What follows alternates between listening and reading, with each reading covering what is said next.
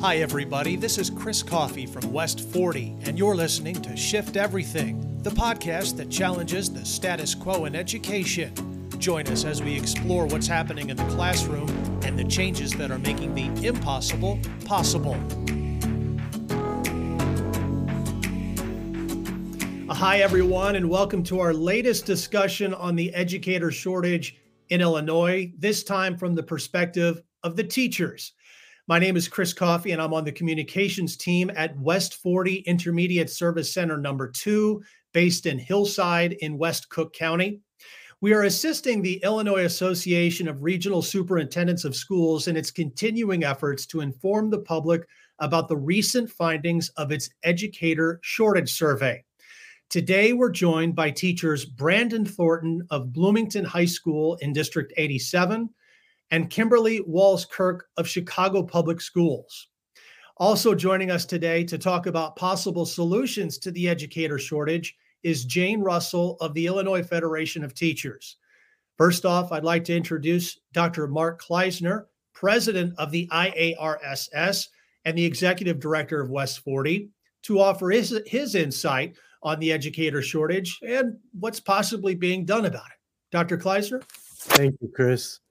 And guests, thank you so much for being here. Um, this is the first time we've put together a webinar like this, and I look forward to hearing your perspectives on, on this crisis. Uh, just by way of introduction, we have conducted a survey each year. The regional offices of, of education across the state of Illinois do this study each year. We've done it for six years, and it started out being about the teacher shortage and grew into the educator shortage. And most recently, we're, we are referring to it as the educator shortage crisis. Um, as you know, we have worked with our teachers across the state, we've worked with legislators, we've worked with administrators, decision makers at, at every level, trying to look at ways to address the teacher shortage. And I think um, the things that float to the top each year are that the pipeline is slowing down. Um, actually, it was deteriorating. Uh, the last couple of years, we've seen a, a slight gain in enrollment. Um, but the pipeline at the college level, at the university level, uh, has has been anything but promising. And so we're concerned about the pipeline. But beyond that, we're also concerned about not only recruiting, but selection and retention of our teachers. We know that every corner of the state has some amazing teachers. And it's not just about finding new people out of college, it's professional learning, it's staff development, it's culture and climate of our schools, it's accountability, and even teacher evaluation as ways to support our educators and help them feel appreciated and growing and learning.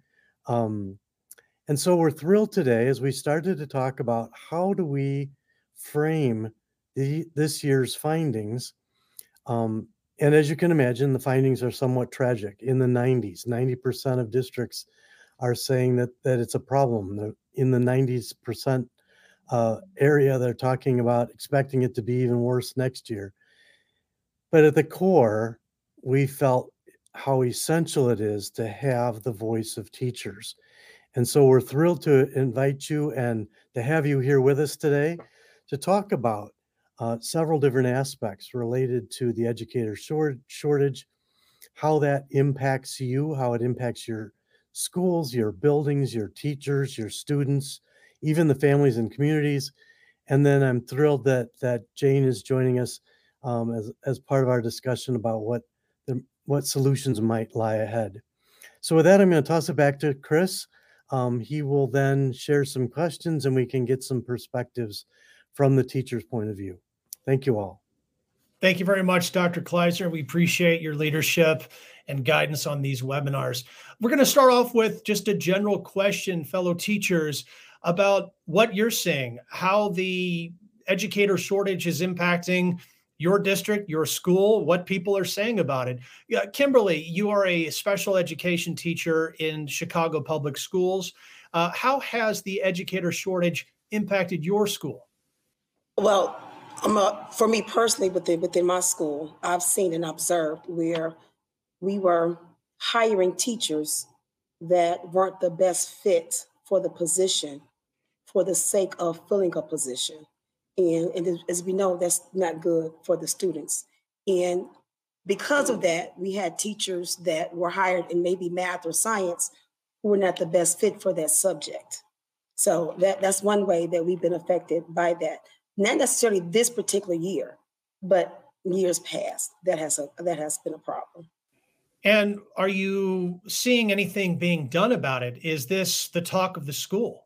I do know that um, I've had several principals during this time period, and even even with now within this time period, we try to reach out to uh, programs. I do know that my current principal, um, she was looking for someone last year, reaching out to current programs to see what particular students are graduating, to see who's uh, to see who is uh, interested in the position, reaching out. Sometimes uh, it would be so much as teachers reaching out to other teachers saying, hey, do you know someone who's looking for a position? Uh, I'm not just going to use my position, especially a teacher, uh, sixth through eighth grade, or do you know anyone who's looking for a science position? So it's, uh, it's a lot of word of mouth. Uh, it's a lot of talking to uh, members within other districts, uh, just trying to see if we can work around trying to find people, teachers who are licensed to come and apply for positions here within my school. Brandon, you're in the Bloomington District 87. Same question. How has the educator shortage in Illinois impacted your school and your district? So we're in the unique position that we're in the same town as Illinois State University, which cranks out the most teachers in Illinois. And so uh, we did start this school year for the first time in my 12 years with some empty classrooms, but they were filled before the kids showed up. Um, I would say for us, we're feeling it more in our education support um, professionals. So our paraprofessionals, we don't have enough of them to to place. We're we don't have enough bus drivers. There's no more field trips. We, we simply there's not enough bus drivers. Um, we used to offer the breakfast cart, which would go to every single classroom. And we didn't start that until the second semester because we didn't have enough cafe staff. And so we're seeing that educator shortage hit us in services, not necessarily the classroom, um, but I would say for sure we're all feeling the strain of less adults in the building in general. A lot of us are wearing a lot more hats than we have before.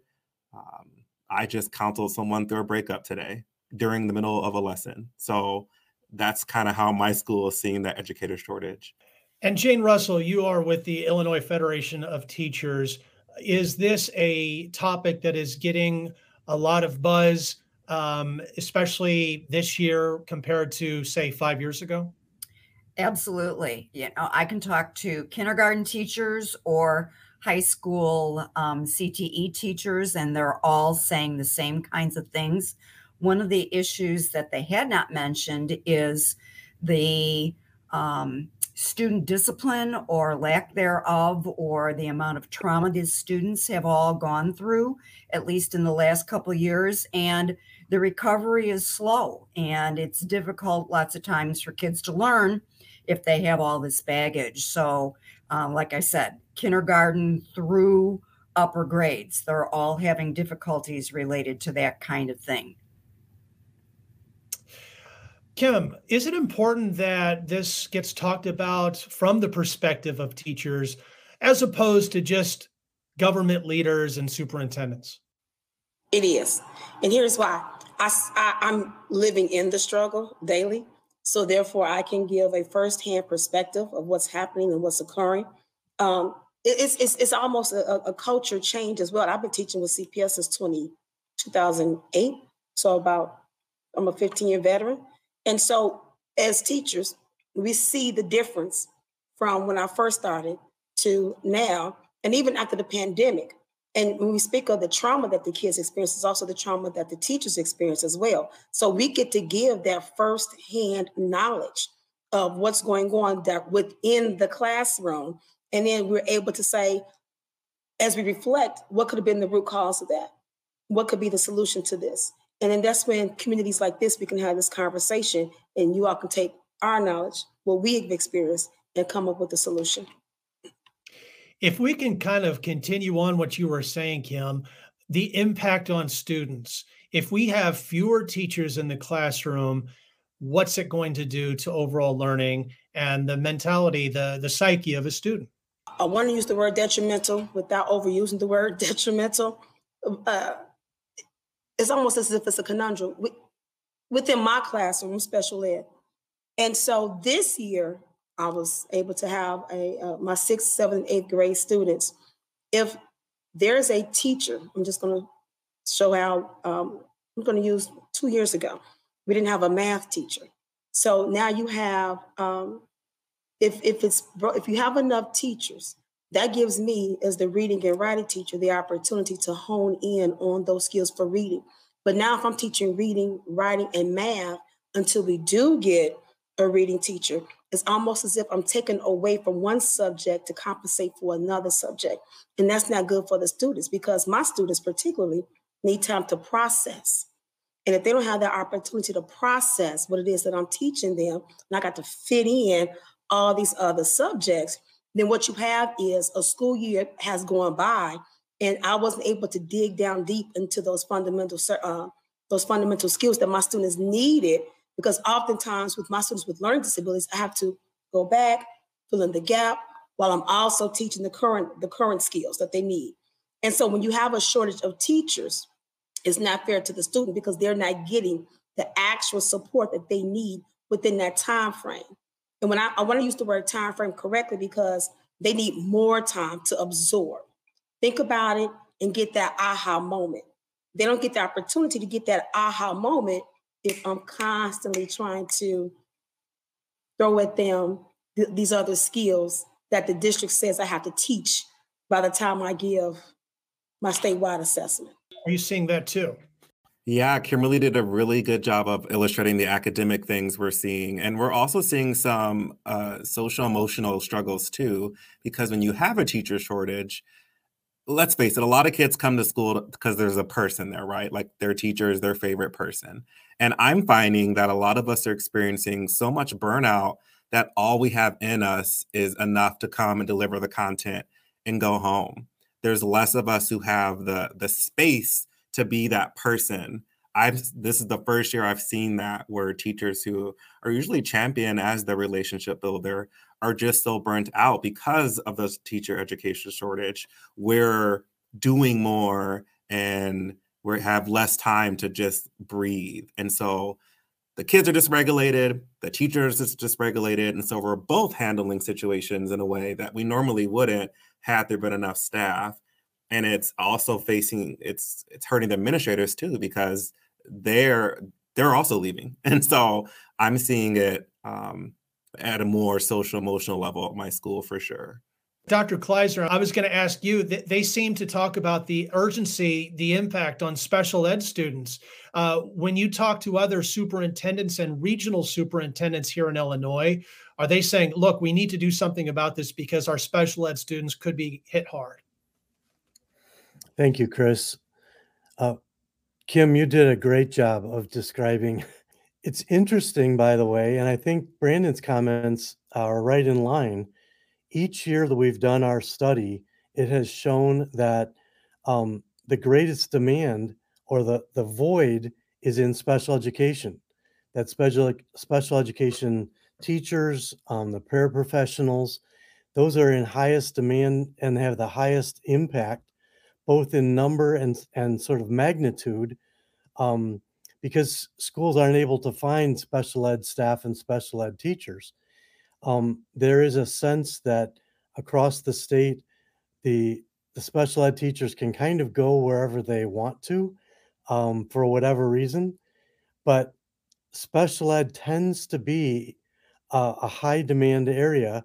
And to Brandon's comments, um, students that walk in the door with challenges, be those SEL and or and probably magnified by um, learning challenges uh, those kids need a lot and they demand a lot and they ask for a lot of help and um, when we find that our philosophy asks for us to help special students with special ed challenges to be successful integrated and um, included in regular classrooms we also find that teachers are feeling under supported in the regular classrooms, which then magnifies the the um, the challenge. So Brandon's comments about only having so much in the tank and being able to be that one person for students, uh, we see that all over the state.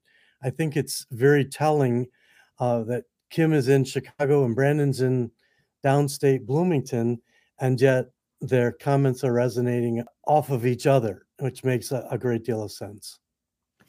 All right, let's talk about the causes. Um, Jane, you are in the union and you hear from teachers. Kim, you're in the classroom. Brandon, you're in the classroom. What are some of the reasons why teachers are leaving or not coming back, not re signing? Who would like to tackle that one? I can start if you'd like. Sure. I, I wrote a little less list here. Um, I would think um, lack of respect um, and or support and lack of recognition. Um, maybe not enough professional development um, being offered or the right kind of professional development. Um, they need to be, like I said, supported. Pay is important. Um, that's one of the things we talked about in our teacher pipeline committee. But other things are at least as important, or if not more important. Kim or Brandon, uh, what are teachers saying where you are? Um, so let me put my disclaimer because this is kind of unique for me. because I, even though I'm a middle school special ed teacher, I'm also a Chicago Teachers Union delegate. And I also am a virtual instructional coach with the We Care program with Chicago Teachers Union under uh, the Illinois Federation of Teachers. So it's the working conditions um, that we don't talk about enough. And when we talk about working conditions, uh, safety and security within the classroom, whether it be the physical safety of the teacher or the psychological well-being of the teacher and the students, uh, facilities, um, and I'm, when I mean facilities, I mean as far as the resources, technology, the overall uh, environment, the physical look of the, the, the classroom, desk, chairs, whiteboards, you know, are they up to date? Um, school policies, I mean, and on a local level within the building. And, and, and above all else, the effectiveness of administration. You know, how effective is the administrator in influencing and retaining teachers? How effective are our veteran teachers even with uh, with the relationship? Do we build relationships with new teachers when they come in the building to teach them? Because this is a very complex job. What we learn in our teacher preparedness programs, let me put my little caveat, I didn't go through a traditional program. I went through AUSL, an alternative certification program, which did pretty good with, I feel as though preparing me. But when you get into the classroom, that pipeline often sometimes does not prepare you for what you're actually going to see or be a part of once you hit the classroom. So the working conditions of teachers um, in some schools, and I can only speak to CPS, are not at its best. And I, administration um, does lead the way in being a decision factor in whether a new teacher will decide if she's going to stay at that school. It's almost like a marriage. Is it a good fit? Do I feel as though I'm being um, do I feel as though I'm being supported? Um, and if I need support within the PD, is there that feedback, or is it more so of a I'm gonna tell you what to do versus let's work on this. Let me model it for you. Let me come back, observe it. Let's talk about it. Let's switch it up and let's see what, what other strategies that we have. So for me, from what I see based on my experience as a, both a delegate and a virtual instructional coach, it's the working conditions within that school environment that really affects uh, a new teacher. And if we have, we do have some at school administrators who do a good job at influencing teachers to stay and supporting those new teachers. And then I think we have some school administrators who are just as stressed out that they don't get the opportunity to to reach out had they like how they want to because they're just as stressed as the veteran and the new teacher as well. Brandon, could you talk about the you know the stress? Kimberly just said one of the things we've been hearing about as we do these studies and read about the studies is that teachers are just stressed out right now. Not saying that anyone at your school is but could you give our viewers a sense of how tough a teaching day could be and why you really could use some support Sure. And I'll give my disclaimer too. I'm also a part of IEA and Teach Plus Illinois. And a lot of the things we're saying has also happened with IEA. They did a survey where a third of teachers were considering leaving the profession. And I think we've reached peak stress. Um, I think it started in March 2020. Sure, we were all stressed out before, but all of us, you know, had our why, right? Find your why. My why is because I love kids. And that was enough to keep you in the profession. And then for almost three years, we had very uncertainties of what came next. And we had maybe a little bit of moment of calm when the school shut down in March of 2020. We were just trying to reach our kids to check in on them. And then that fall of 21, um, or fall of 20, we were just experimenting with things, right? And so we experimented for a year or two, and we were kind of having some like, hey, education could change for this way and then we didn't make any changes. We we just went back to the way old things were and the kids are very different from those years online and those years from home. And we haven't made any changes and i think that's where the stress is coming from. And because of the world shutting down and a lot of people having to pivot for lack of better words and change their professions i think for the first time teachers started realizing they could leave. It gave them permission to leave seeing your friend who was doing maybe business work for his whole life and then his office shut down so he had to change his profession. I think a lot of us um, especially in my age group i started teaching in 2011 that means i can't retire until i'm 67 i can't collect my pension until i'm 67 and that's a long time to be feeling hopeless right? And so a lot of people in my situation are thinking there's no way. There's no way i can do this for this long. And so they're taking active steps to leave. And I think that's the shift that the pandemic brought on this sense of urgency of, I got to get out. Like, there's just no way I can do this any longer. Or before then, if you had a bad year, you weathered the storm because you knew you, there was always a reset in August, right? Or if you had a bad day, you could reset tomorrow. And it just feels the stress is so intense that people are bringing it home and fighting with their own kids and fighting with their spouses. We have nothing left by the time we get home. And people in my position don't get to go home. We get to go to our second job because we're not getting paid enough. And we know this is the only way to make ends meet. And so I think that's the stressors that we don't often talk about for people who are still in the profession. People who've left have a lot to say. There are a lot of edu celebrities on Twitter and TikTok who've left the profession what I appreciate about this is that you're asking people who who stayed and why we're still staying, and I think that's an important step. Jane, what could be done to not only retain the teachers schools already have, but convince kids who are in high school right now, hey, you might want to become a teacher. It's very rewarding. Uh, what's it going to take?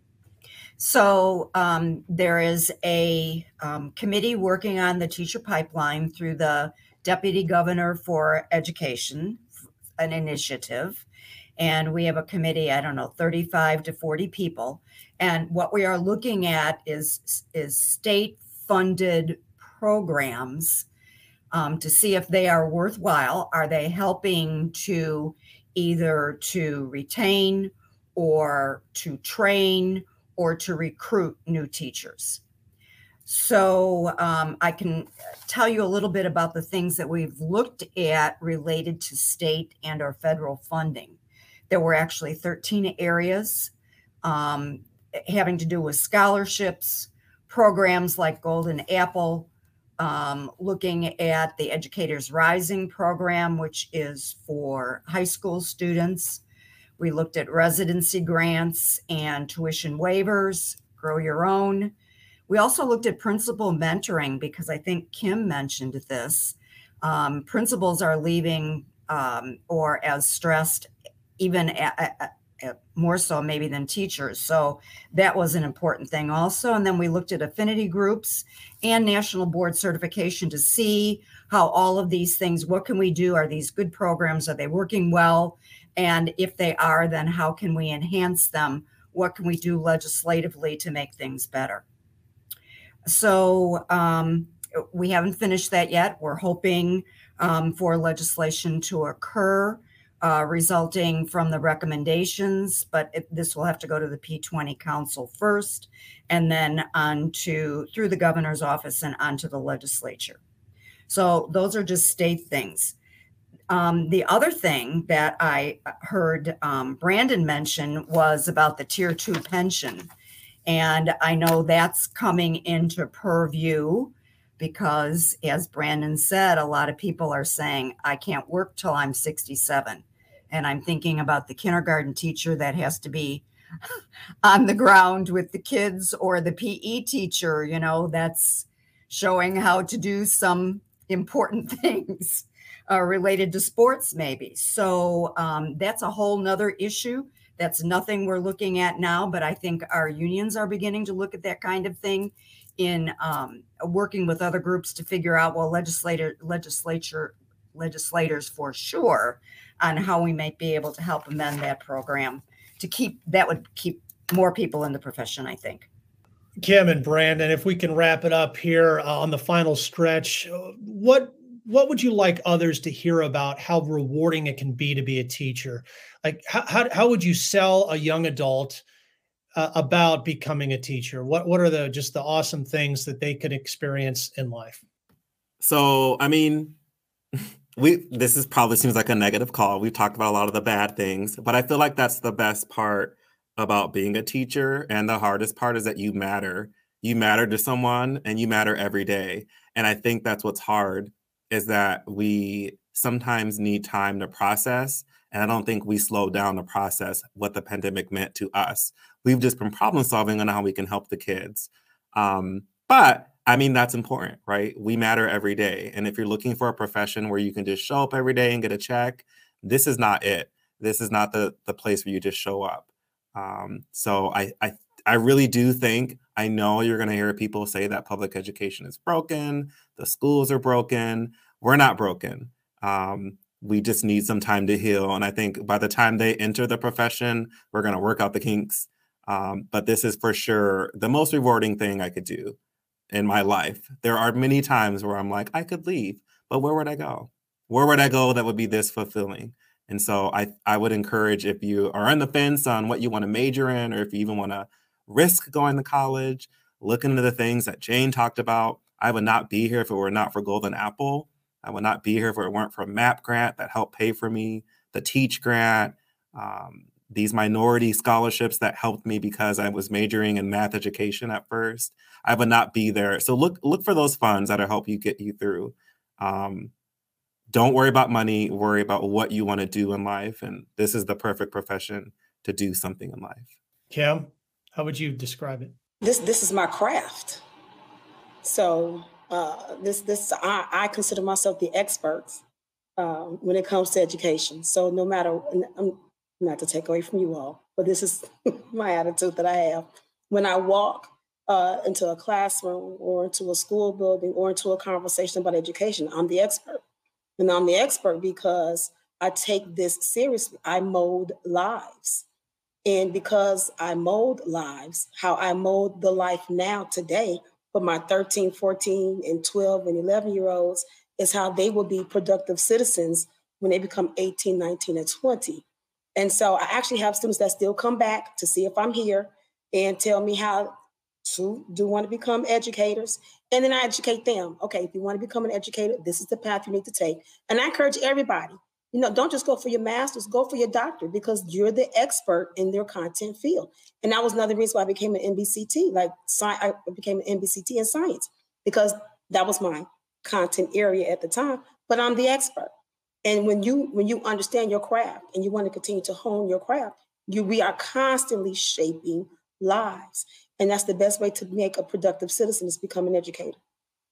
Well, Kim, Brandon, and Jane, thank you so much for participating in our webinar from the teacher's perspective. Dr. Klaisner, the teachers are the main focus of this study. Do you have any closing words to share with Kim, Brandon, and Jane, and everyone else out there that is interested in following these webinars? Well, I I want to echo a thank you too. I, I appreciate your transparency and being forthright. These are difficult things, and as each of you has said, we don't often give a platform where we can speak so uh, freely and openly. There is a little bit of hope. I hear the hope in all three of you. Um, at the same time, last week, uh, when the governor did his um, address, he proposed $70 million for each of the next three years.